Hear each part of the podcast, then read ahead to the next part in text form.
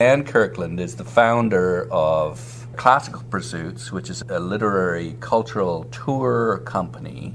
Started back in 1999 with one week on the University of Toronto campus and brought together, I think we had about 45 people that year, and broke up into four small groups. One group discussed Plato's Republic, another Dostoevsky's Crime and Punishment, third group was discussing Dante's Inferno, and the fourth discussed uh, Wagner's Tristan and Isolde.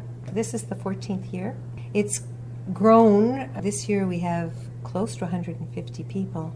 But the travel began several years later with a trip to Italy. And I thought it was going to be a one off trip.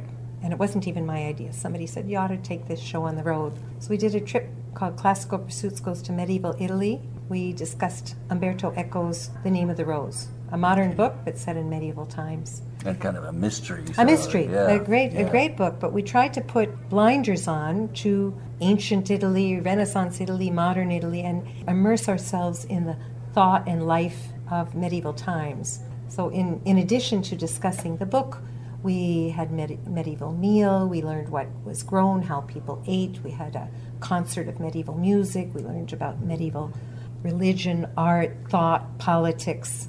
So a really well-rounded We discovery. just we we traveled through time as well as space, and and that trip was so much fun. And I thought, well, I'll try another. So then I tried a trip to Paris, set in the twenties, called "They Came to Paris."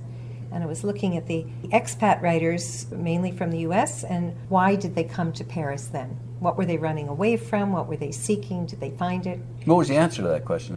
I mean, they, these were men who didn't hadn't grown up by and large. They, they were caught up in the war, and afterwards, the war that nobody had ever thought anything like this could ever happen, and they didn't know what future there was. So there was a lot of adolescent kind of behavior of living for now because who knew whether there would be a tomorrow. So that that trip really provoked in me an interest in that decade of the 20s.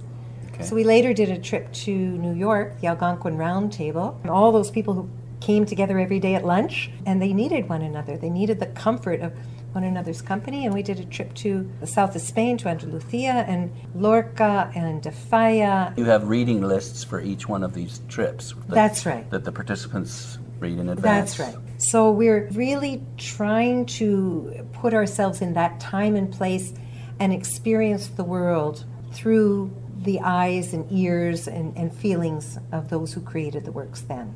What is it about literary tourism that is so appealing? Well, I think it enriches both the reading of a book and the experience of a place. Something that you don't get doing either one alone. So, being in a place where a book is set, walking those streets, being in the parks, looking up at stairways, it helps you inhabit the book in ways you can't do when you're reading it at home. Wouldn't it sometimes conflict with the imaginary staircase that you have? There's that interplay as well, I guess. That could be the case. It's like seeing the movie of something. Could be mm-hmm. if you've read something so many times and you know how it is, and then you go, "Oh, that's not it." But I guess also the fact that you're in the place that may have inspired the author. Yeah, we try to bring in as many other experiences to help us be part of that time and place. So, depending on the age of the author, I mean, if we're reading something, say, by Flannery O'Connor, she's no longer living, but she could well be living. And so we can talk to people who knew her. We can hear what she was like as a young girl. We can visit her home. And obviously, if we're reading the Aeneid or the Odyssey, it's a whole different story. But still, I mean, you could bring in academics. Yeah. whatever we can find. I mean, Yeah. sometimes it's academics.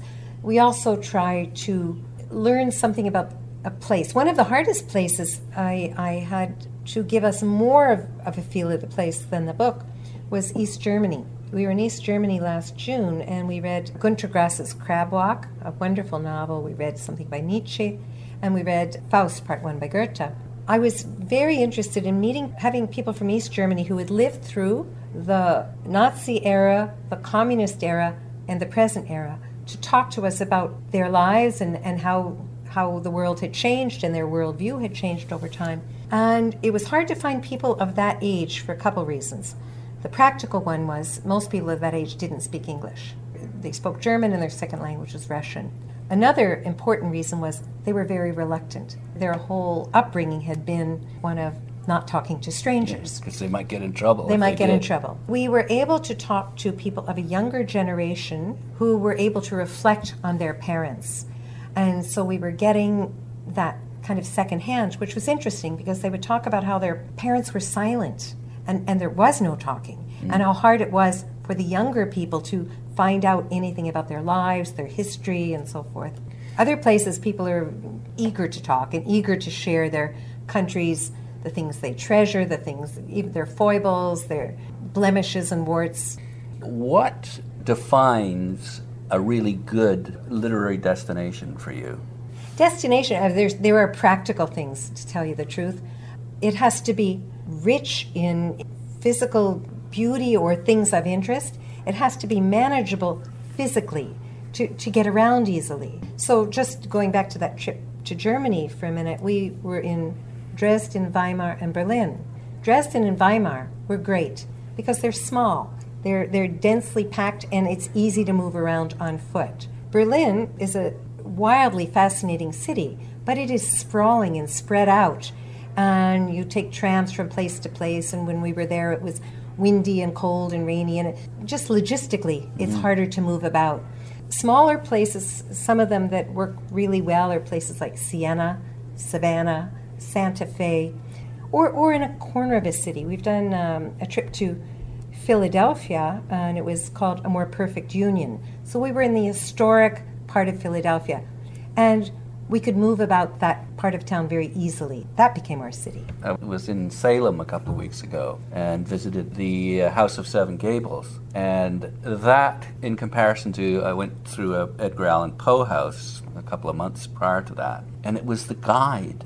She brought in all sorts of context and stories about how monies were made and lost and why certain decorations were used and furnishings and what would you identify as the best possible thing that a literary destination like that could do to appeal to you The destination has to have all kinds of resources available. It has to have the right kind of accommodation, the right kind of transportation, has to have access to behind the scenes things, because we really try to stay away from or minimize the, the conventional tourist activity, has to not get in our way, and even better, be able to help us find things. You may not know about this. Let me make this introduction. Let me put this in place for you. And the guides, the people we meet, they're they're critical too. We've had just absolutely wonderful guides. People mm-hmm. who know the place and they love it. They know their history. They've grown up there and.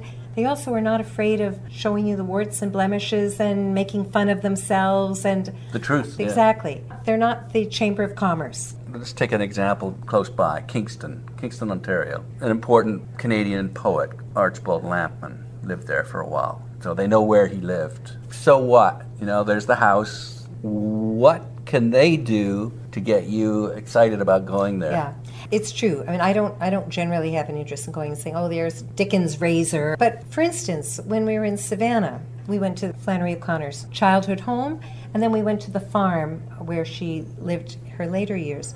And in both cases, in, in, in the home, there's a resident writer, and there was some they, who have all this lure and wonderful stories and anecdotes, and they never knew her but they can bring the place alive. They can say how the family lived, what happened there, the influences on that writer. Tie Just- in what goes on in their novels too. it- yeah, yeah. it- tying it in. Yes, this is the place where this happened. Same thing when we went to the farm. We, we happened to have a woman who was in Flannery O'Connor's reading group on the porch. But there are other people. There was a professor who came, you know, who could just tell us things we're not going to find in the biography we could pick up off the shelf. Insider info. Yeah, and done with not an apologist for the author, but somebody who really thinks this is important. Final question Why should somebody take a classical pursuits tour? Couple reasons. One, I think with great literature, for me, and I, as I've experienced with others, there is so much more to be gained from a poem, a novel, a story by discussing it with other people than reading it alone. You can read and reread, and if you come with an open mind and a good ability to listen, Using a technique that you use. yeah, called shared inquiry. Your reading experience will be deeply enriched. You will just gain other points of view. You may or may not change your own, but you will see things and understand things you never did on your own. That's been my experience. That's why I love doing it.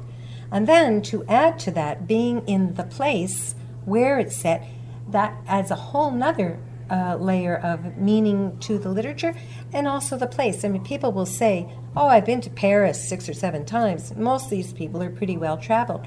But I never saw it that way. I never had that experience. This has opened my eyes to a new way of seeing New York, Paris, London, wherever. Sometimes there are exotic destinations where people have never been, but if, even if it's your own city, even if it's here in Toronto, if you're, say, reading and discussing in Skin of the Lion, you will, you will walk through that book and you'll see Toronto in a different way. What's coming up? Oh, coming up quickly is a, a trip on the Camino uh, in Spain in October, and we're doing short readings that all have a, a pilgrimage theme, some of them directly related to the Camino de Santiago, but others not, like uh, T.S. Eliot's Journey of the Magi. Immediately following on that is a trip to Vietnam and Cambodia, and one of the books we'll be discussing there is Vincent Lam's new book, Headmaster's Wager. Then next year we're going to Turkey, to England, to Dorset for Thomas Hardy, to Paris, La Belle Epoque, 19th century, Chicago. Oh, we're doing a Civil War trip to Richmond, Virginia. It's a pretty full calendar. Full calendar. And how do people get a hold of you? Classicalpursuits.com. It's easy. Great. Well, thanks so much for your time. Thanks, Nigel. I've been speaking with Ann Kirkland, who's the founder of Classical Pursuits, a literary cultural tour company